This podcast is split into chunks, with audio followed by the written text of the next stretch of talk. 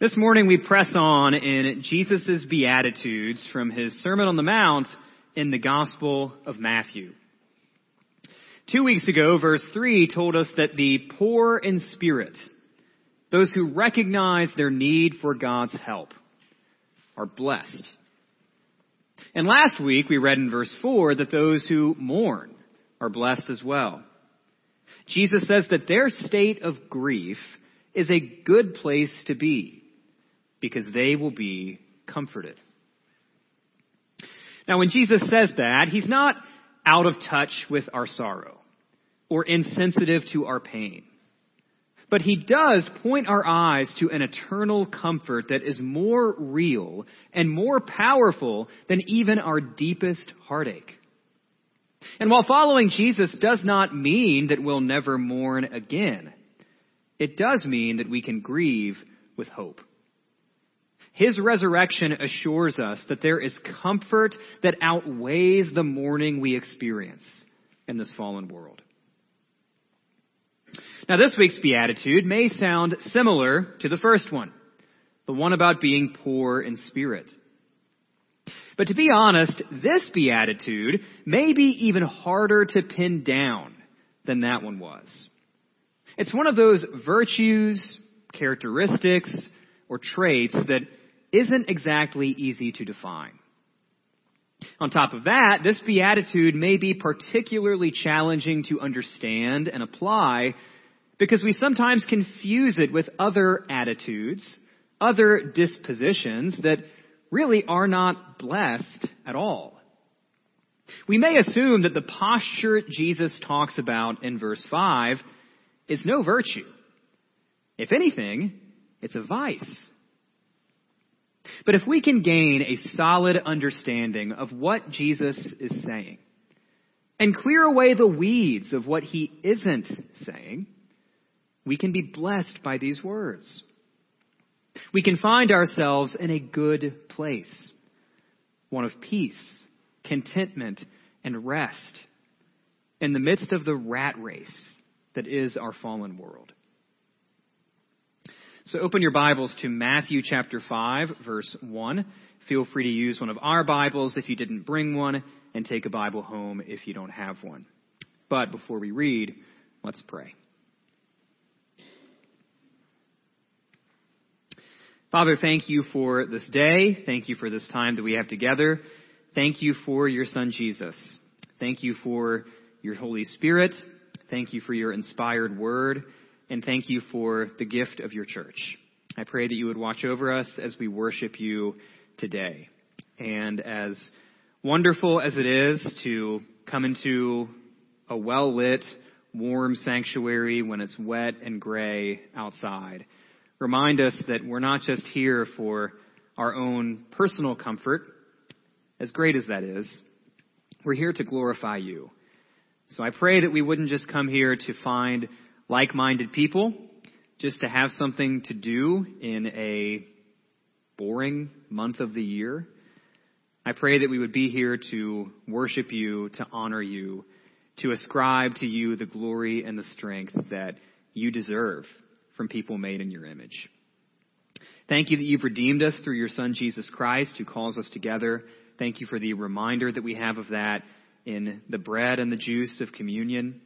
Thank you for the privilege of prayer, that the same body and blood that was broken and shed on the cross to justify us in the face of our sin also grants us the privilege and the right to come into your presence in prayer.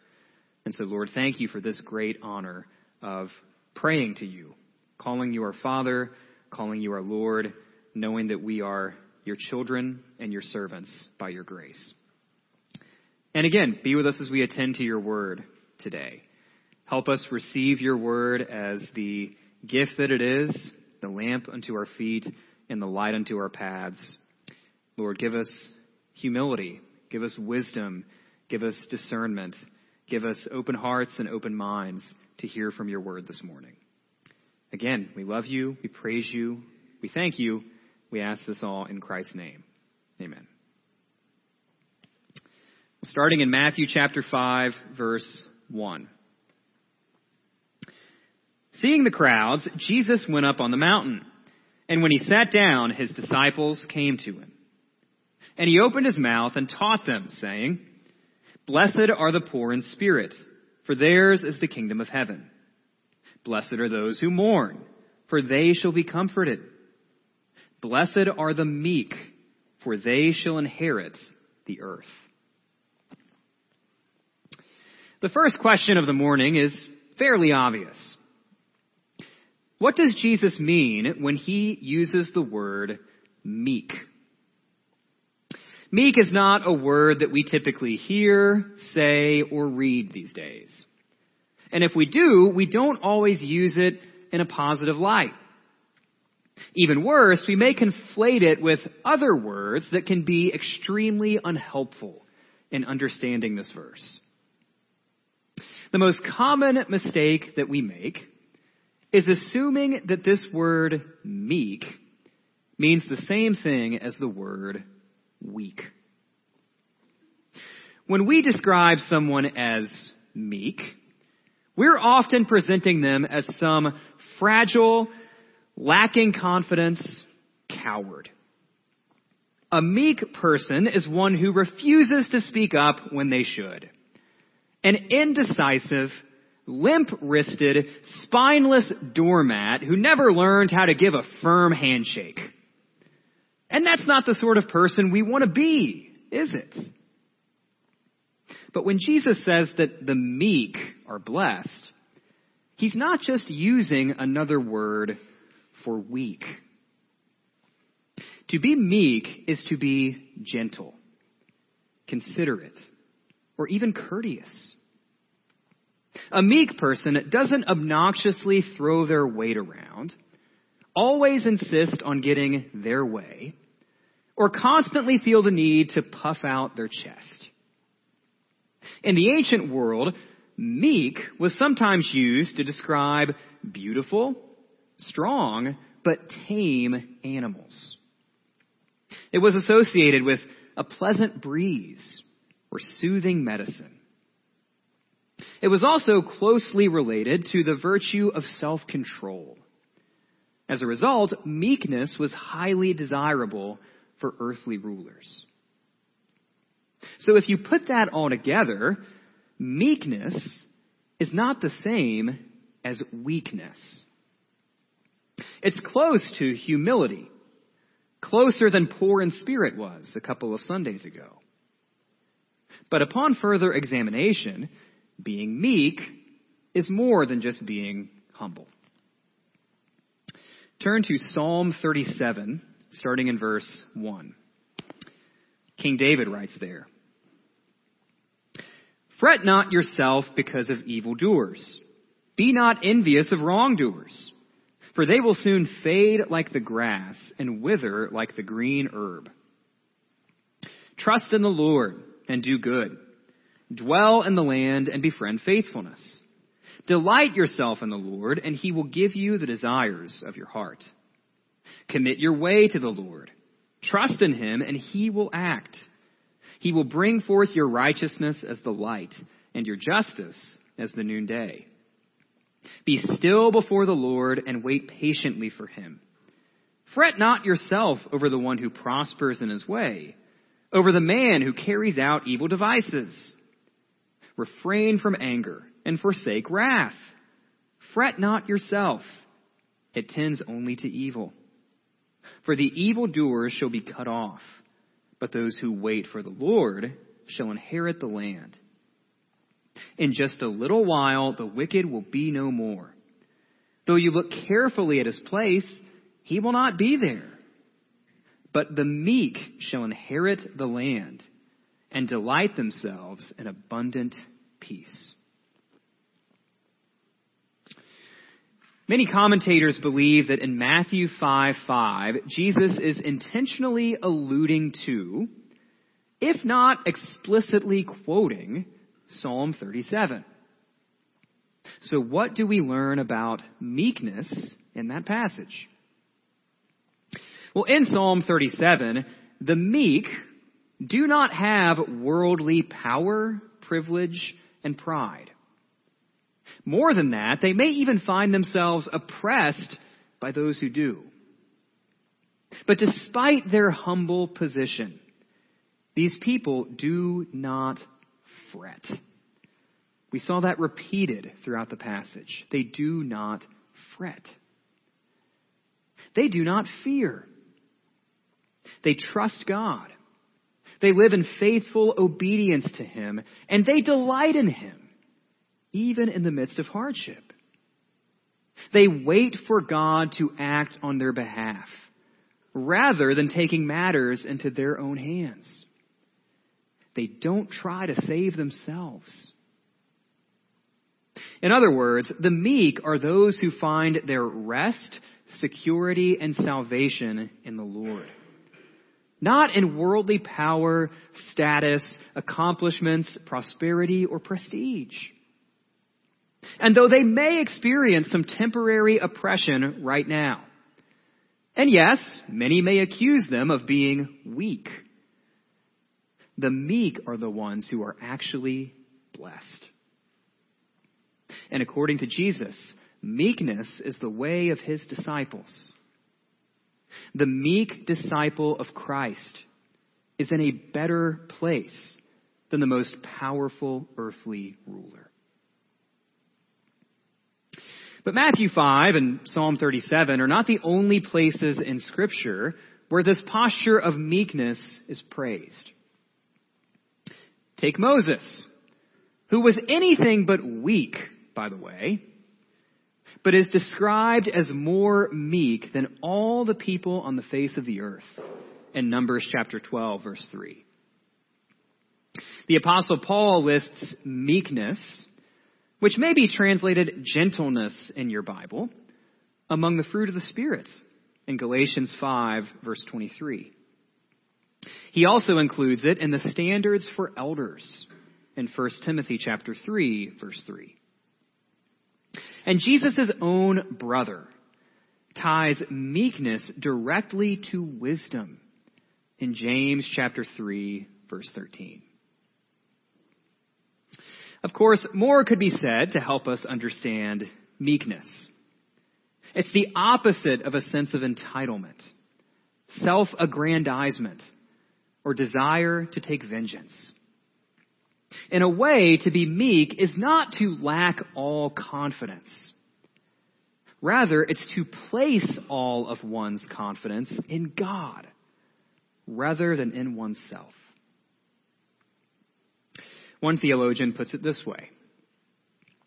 The meek are those who are not easily provoked with injuries, who are not short and testy upon every offense, but are ready rather to suffer anything than to do the things that the wicked do. Men and women who conclude not to resist evil, but overcome evil with good.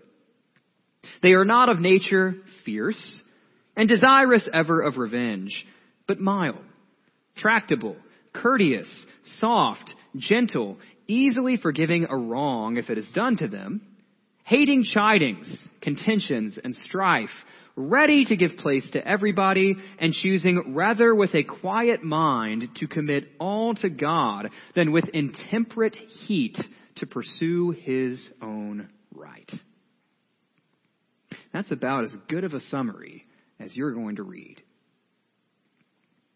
So with that in mind, we now have some idea of what this word meek means and what a meek person might look like.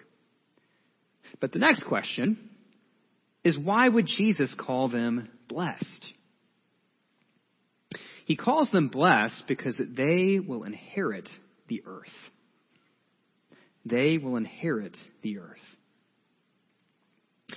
When you hear the phrase inherit the earth in the Bible, it's hard not to think of the Old Testament Israelites. After God delivered them from slavery in Egypt, he committed to fulfilling his promise to Abraham, Isaac, and Jacob from generations earlier to bring Israel to the promised land of Canaan. And that inheritance, that piece of ground, was a testament to God's righteousness, faithfulness, and power. That's why the first generation of Israel's refusal to enter the land was punished so severely. And why their exile from the land hundreds of years later was so devastating. Tragically, Israel's sin caused them to thwart the inheritance that God gave them. But by the time we get to the New Testament, where we are this morning, while God is the same righteous, faithful, and powerful God there, whom we read about in the Old Testament, his promise that his people will inherit the earth does shift a little bit. It's not only for Abraham's children. It's for all who look to God in faith. And it's not about physical territory, national sovereignty, or a dot on a map. It's about something better. To inherit the earth in the New Testament means to enter God's kingdom by faith in His Son. And that's why Jesus' meek disciples are blessed. And just like the promised land was in the Old Testament, God's kingdom is not secured or possessed through strength of will, raw power, or human grit. It's inherited by those who humbly, faithfully, and consistently trust in God more than they trust in themselves. The meek will inherit the earth. We Christians eagerly look forward to the day when God's kingdom comes. As we read in the Lord's Prayer, on earth as it is in heaven. We live as citizens of God's kingdom now. We try to display it to those who don't know it. We even work hard to make our tiny corners of this fallen world a little bit more like it. But we also recognize that we can't realize, establish, or build God's kingdom the way the world does its kingdoms. Brute force is not the way to inherit the earth. Meekness is. And how do we know that? Not just because of what Jesus says in the Sermon on the Mount, but because Jesus embodied meekness himself. For the third time this morning, we're going to read from 1 Peter chapter 2. That was not intentional, not coordinated, so that may be God trying to tell us something. 1 Peter chapter 2, starting in verse 13. Be subject to the Lord's, for the Lord's sake, to every human institution, whether it be to the emperor as supreme, or to governors as sent by him to punish those who do evil, and to praise those who do good. For this is the will of God, that by doing good you should put to silence the ignorance of foolish people.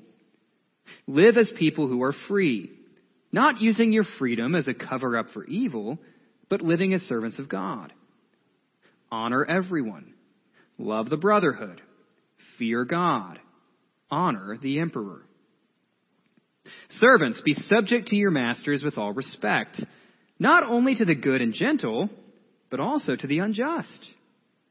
For this is a gracious thing when, mindful of God, one endures sorrows while suffering unjustly.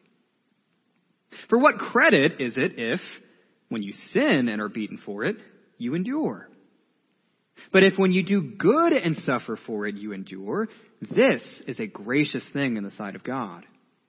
For to this you have been called, because Christ also suffered for you, leaving you an example, so that you might follow in his steps.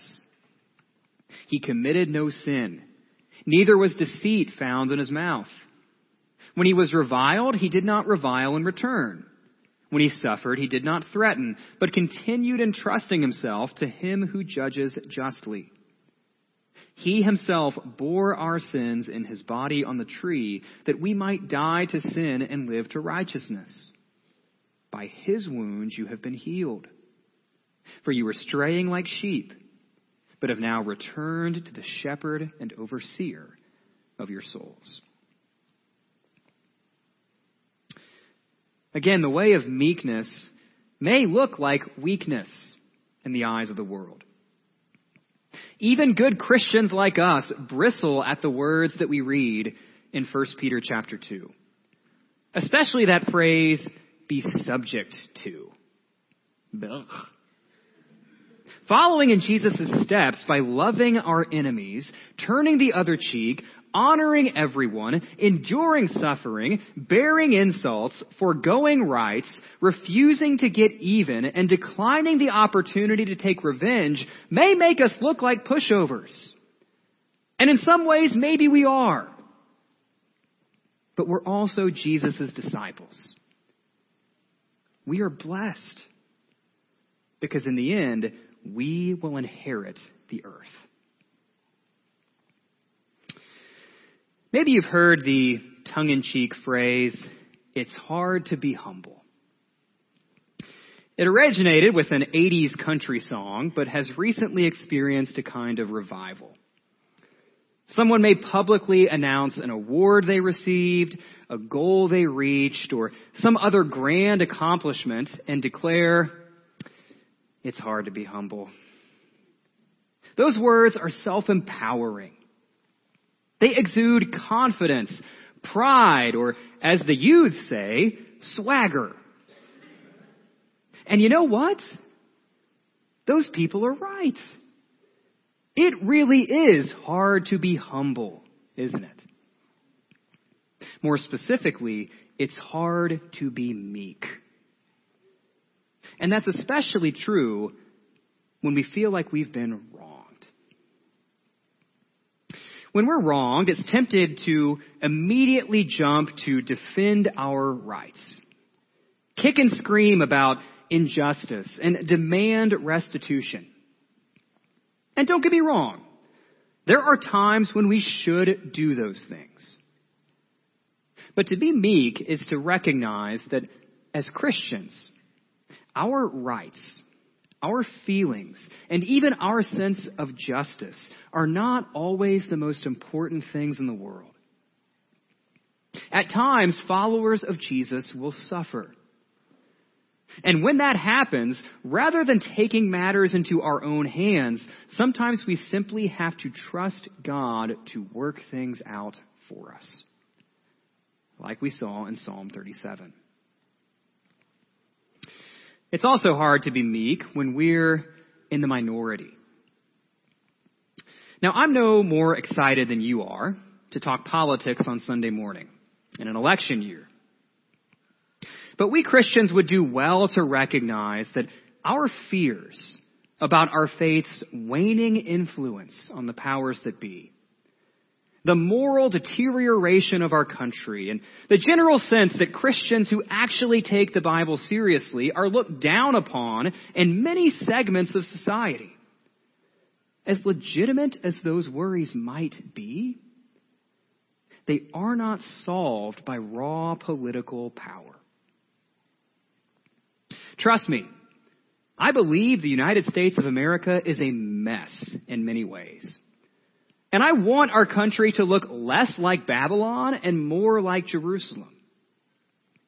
But when we Christians are in the minority, the silver bullet solution is not to impose our faith, our standards, and our influence on others from the top down. Our first step is to work from the ground up. To be faithful, humble, and meek witnesses to the truth of the gospel in our small circles of influence and trust God to do the rest. It's also hard to be meek when we feel underappreciated. So much of life today is one big competition to be noticed, get praise, and feel significant.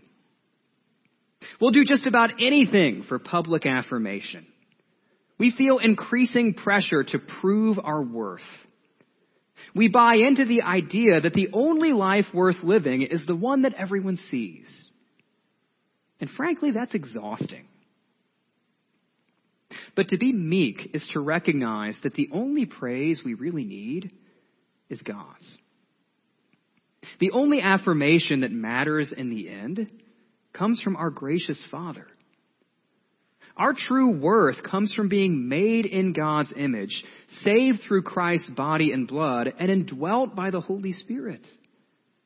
Not from people outside of us, and not from something we muster up from within us. You know, in an ironic way, it's a little bit easier to be meek when we find our security in Christ. Because no matter what the world thinks of us, no matter how often it feels like we're being walked all over, ignored, or taken for granted, our rest is in Christ's person and work. And no one and nothing in this world can take that away from us. One day we will inherit the earth. We will inherit the kingdom. And that means we can afford to give up some rights now. We can afford to be on the receiving end of some abuse here and there. We can afford to lose some battles every once in a while. Because in the eternal scheme of things, we have nothing to prove.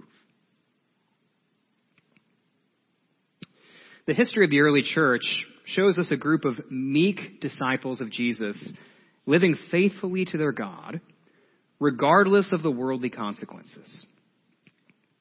In 130 AD, so roughly 100 years after Jesus' death and resurrection, a Christian named Mathetes, which is the Greek word for disciple, wrote an apologetic letter defending the Christians to a man named Diognetus. And Mathetes wrote this. For the Christians are distinguished from other men neither by country nor language, nor the customs which they observe. For they neither inhabit cities of their own, nor employ a peculiar form of speech, nor lead a life which is marked out by any singularity. The course of conduct which they follow has not been devised by any speculation or deliberation of inquisitive men. Nor do they, like some, proclaim themselves the advocates of any merely human doctrines.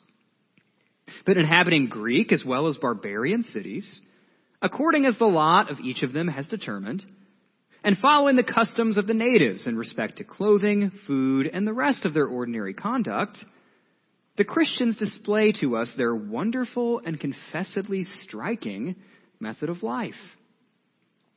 They dwell in their own countries, but simply as sojourners. As citizens, they share in all things with others, and yet endure all things as if foreigners.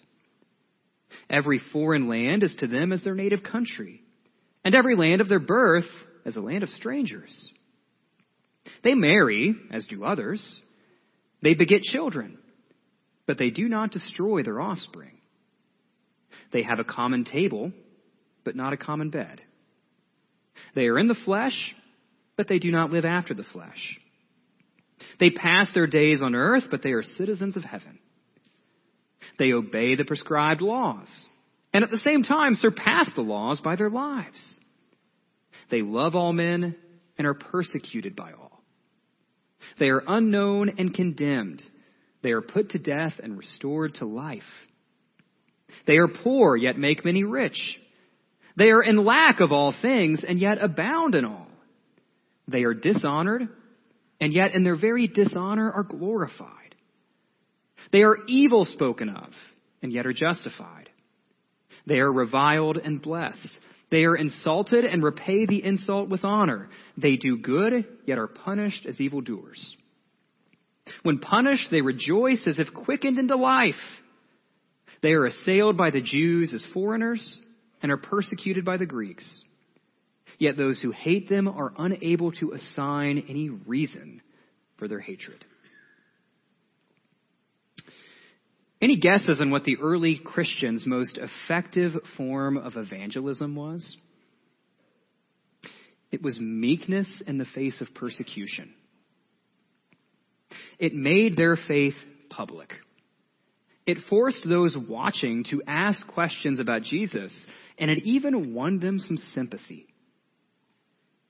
Those early Christians were meek as they were marched to lions. or as they were burned at stakes, or as they were crucified like their Lord. But they were not weak. And they will inherit the earth. They will be welcome in God's kingdom. And the same will be true of all who believe. We can rest from our labors of trying to save ourselves, prove ourselves, defend ourselves, realize ourselves, or justify ourselves. The incarnate, crucified, resurrected, ascended, and soon to return Jesus Christ, our gentle and lowly Savior, is all the affirmation, confidence, and security that we need in eternity. That means that by the power of the Spirit, his disciples can be humble. We can be meek now. Let's pray.